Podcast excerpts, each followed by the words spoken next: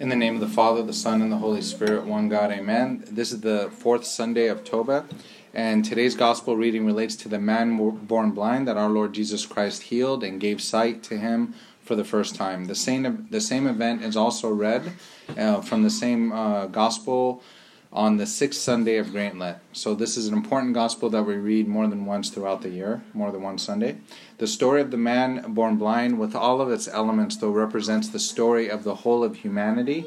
Um, and even more intimately, our own lives. Uh, that sometimes we have the blindness that we need our Lord to come and uh, to give us sight, which uh, is always perceived in the light. So, a few weeks ago, in the previous Sunday, uh, earlier in January, we um, we spoke about how Saint John the Baptist bore witness of the true light, and we pondered what Saint Cyril of Alexandria says, and I'll say it again here: the Word of God is alien, so to speak, and of a different nature than creation. He himself is really, truly, and strictly speaking the light. Creation, by contract, participates in the light. By contrast, participates in the light. Just like when we look at, uh, as we gave a few examples last time as well, when we look at the uh, the moon and the earth and all of creation uh, that looks so beautiful, these things uh, get their beauty when the sun shines on them. Uh, sim- like when we look at, for example, the ocean.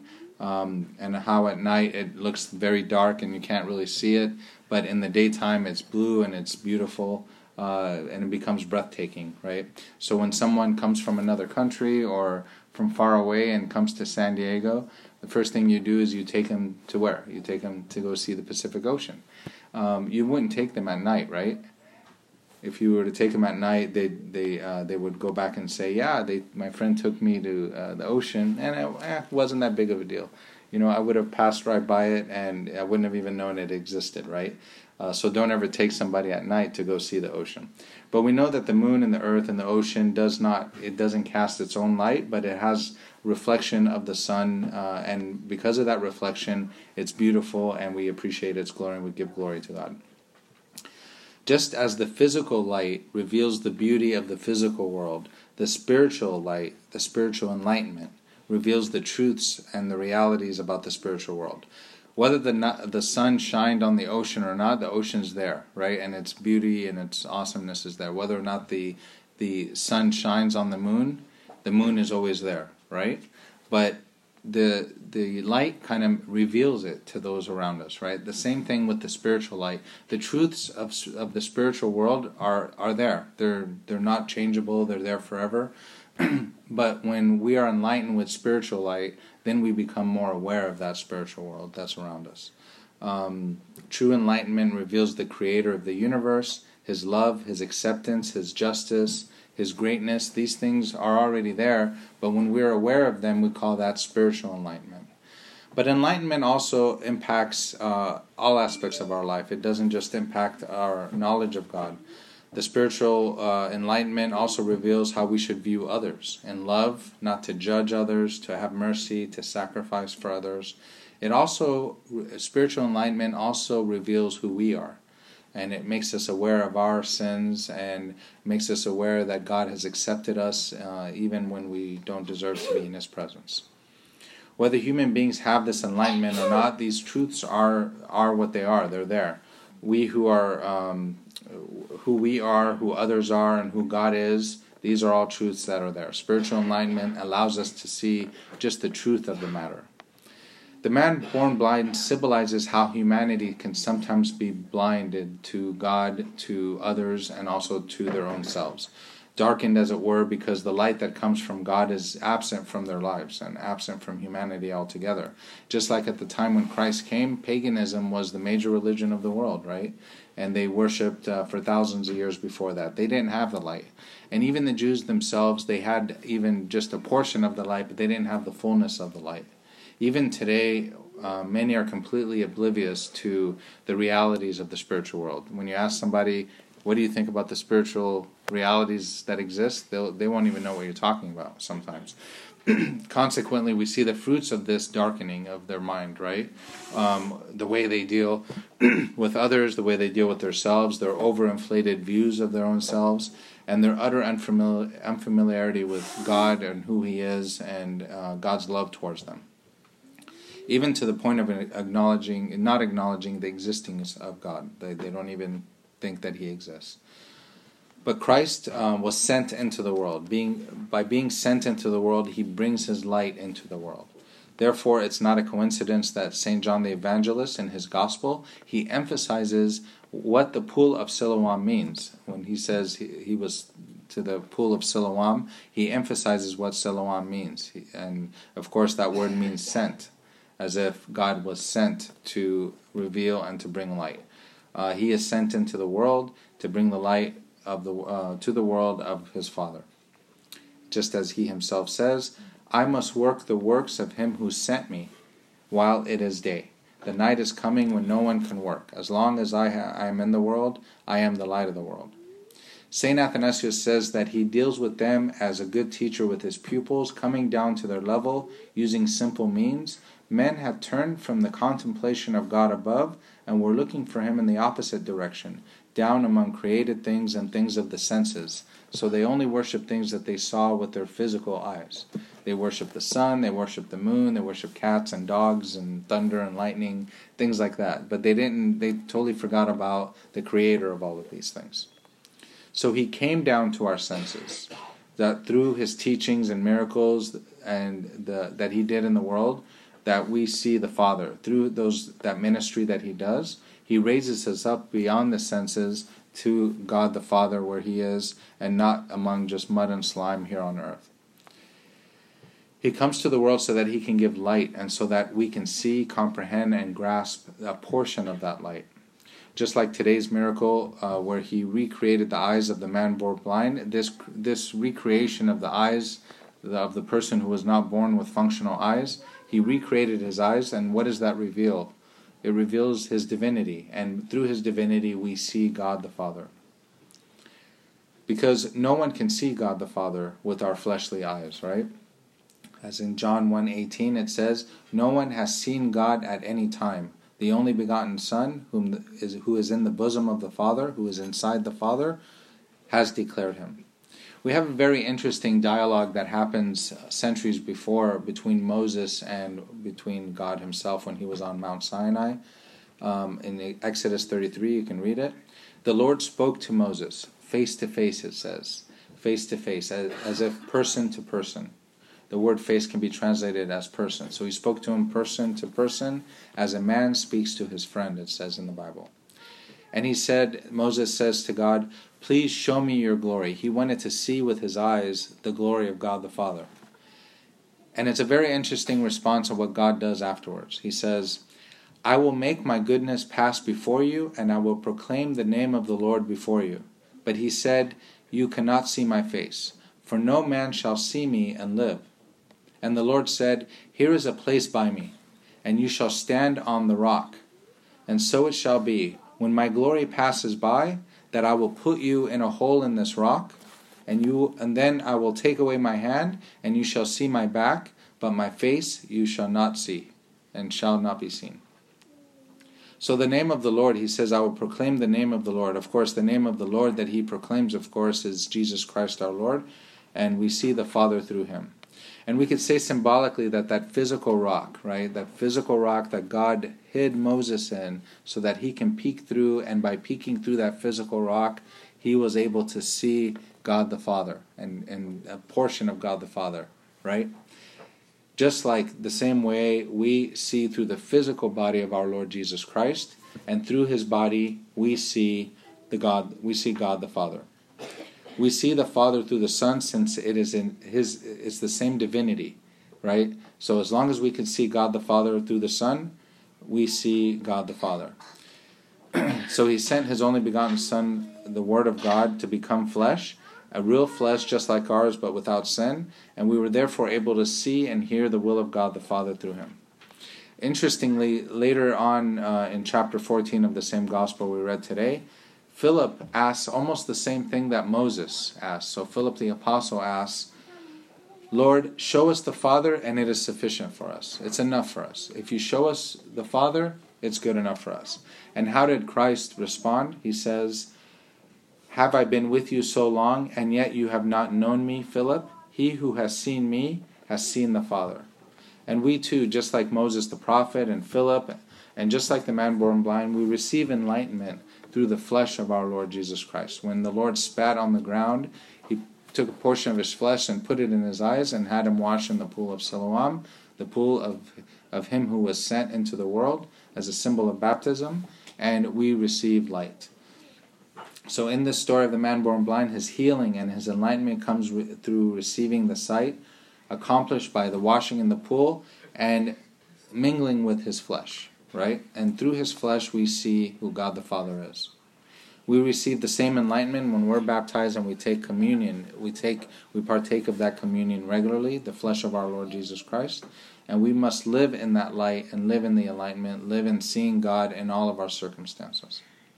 So we never underestimate the communion that we take, right? It's that through his flesh, that same flesh, we we actually see God the Father, not just see him, but allow him to live inside of us. But we want to see him in all of our challenges we're facing, but sometimes we don't look for him in the uh, the good times, right? When when something bad happens to us or uh, some sort of tragedy or trouble, then we call out to God um, and we're grateful. But we're you know we should also be grateful and look for God in the good times in our life as well. We need to see Him in the good as well as the the bad times. We want to see Him in justice when we're wronged, uh, but we flee justice when we're the ones doing the wrong. We we flee God's face uh, when we're the ones doing the wrong. We need to be patient when it comes to the topic of justice, even um, when that justice seems to kind of delay in our own eyes, we need to be patient. Um, when because when justice comes, it comes like a sledgehammer. It doesn't come like a scalpel, just giving justice to those who we want. It comes, and when it comes, we all feel the impact. So we thank God for His mercy and His delay in in uh, in enforcing His justice, because of course that gives us time to repent and it gives them time to repent as well. We all know the famous story, and some of these I'm going to tell you a couple stories today, and I know you probably have heard them, but it's good to remind ourselves. We know the story of Saint Moses the Black, who um, lived in a monastery, and one of the saints in the monastery, one of the people in the monastery, one of the monks, stumbled and he sinned. Uh, he wasn't fasting during uh, the fasting time, and so they were all coming to judge him all the monks came to judge this one monk. And they called Moses the Black to come, and Moses didn't want to come. But they insisted, and so he did come. But he came carrying a bag on his shoulder uh, with sand in it, and he poked a little hole in the sand, and he came uh, in the bag, and he came walking. And they're like, "What is this scene that this strange thing that we're looking at here?" And and so he's walking, and while he's walking, the sand is kind of dripping from from his back, and he can't see it. And so they're like, what, what are you doing? What is this? We're coming to judge this guy, and you're coming with a bag with a hole in it, dripping sand. And he said, I come to judge this brother, but my sins are dripping from behind me, and I, I dare not even look at my own sins, and I'm coming to judge this brother. And so, because of this, of course, they all the monks around him they they humbled themselves and they asked for mercy. But perfect justice is coming. We know that perfect justice is coming, and we say, Lord, have mercy uh, in the face of that justice. We want to see him in his glory and his splendor, but sometimes we don't look for him among the poor, the sick, or those who are distressed in their life. Sometimes we even kind of shun those who are going through troubles and are distressed because we don't want to look at them. Um, I'll tell you another famous story that um, I know you know, but I'm going to say it again the story of Saint Bishoy. Um, so one time, you know, Saint Bishoy was a holy man, and he often would see the Lord Jesus Christ. And so some of the monks wanted to also see him as well. So they asked him, "Can we also see Christ like you see Christ?" And he told them, "You know, that's not up to me; that's up to God." And they, but they insisted, and so he went and prayed, um, and the Lord told him, "I will appear on this day on this hill." So he told the monks, and that day came, and all of the monks were walking up the hill to go see the Lord. There was this old man standing by the edge of the hill that couldn't walk up because he was so old. And so the old man was asking the monks as they went by, Please help me up that I also may go up and see the Lord. And each one shunned him and said, No, I don't need to see you right now. I'm going to go see the Lord. And he and they all one by one denied helping him until Saint Bishoy came and when he asked Saint Bishoy, "Can you please help me up the hill?" Saint Bishoy carried him, and put him on his shoulder and started walking up. As he was walking up the hill, the body became heavier and heavier until he noticed, as he's looking down at the feet of Christ, he sees the wounds of Christ on his feet. And he realized that that was Christ the Lord. And that he did appear to everyone, but no one recognized him. People were not looking for him, they were not even willing to be enlightened. So when we want to see God, we need to look for him among those who are troubled, those who um, uh, you know are around us that are going through issues, whether at work or among our own families. We need to be there supporting them, and there we will find God Himself. If we're truly living in the light and we are truly enlightened, we will rejoice and want to bring others to that light. But let's be careful not to bring them at night. Like it would be just as silly to bring somebody to an ocean that's during the nighttime. If we bring God, people to God during the nighttime, they, and they don't see Him, then we've kind of uh, missed the opportunity. Uh, our actions and our love for each other is that light that shines and, and reveals God the Father. Our actions um, uh, towards those who we're responsible for, those who are in our family, our friends, our associates at work, our friends at school, we need to shine that light of our faith and our love and our conduct in front of them so that they can see God the Father through us. In today's reading, he says, I must work the works of him who sent me while it is day. The night is coming when no one can work. And as long as I am in the world, I am the light of the world. As long as I am in the world, I am the light of the world. Later on in John chapter 12, he says, A little while longer the light is with you. While you, while you have the light, walk in the light, lest darkness overtake you. He who walks in darkness does not know where he is going. While you have the light, believe in the light that you may become sons of light. Christ often reminds us that He is the light of the world and our relationship to that light. The light is life, the life that we have is light. Um, that we are the light of the world and our light has to shine towards others through our actions, through our love to them. Now more than ever, of course, the world needs people, needs the Christians to show that love, that faith, that, that conduct that is so lacking out there. Uh, we must work the works of the light for the night is coming and no one works. So long as we're alive, we can do God's will. It is called daytime. And it's time to work. The time is coming when we will no longer have that life, right? We'll, we'll be dead one day, right? And no longer have the opportunity to work. We shouldn't, therefore, let that night overtake us and have no more opportunities to work when we're not ready. It is a time for now for our faith to start working through love now is the time for us to actually act and, and show God uh, to, to other people.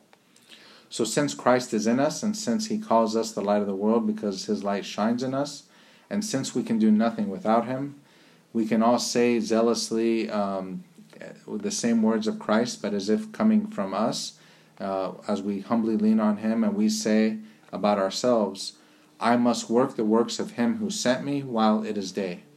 The night is coming when no one can work. As long as I am in the world, I am the light of the world. So we can say that in ourselves. I must work the works of Him who sent me. God is sending you into the world. The night is coming when no one can work. The night, we always remember the day that our days will have an end one day. So to make our life count and mean something.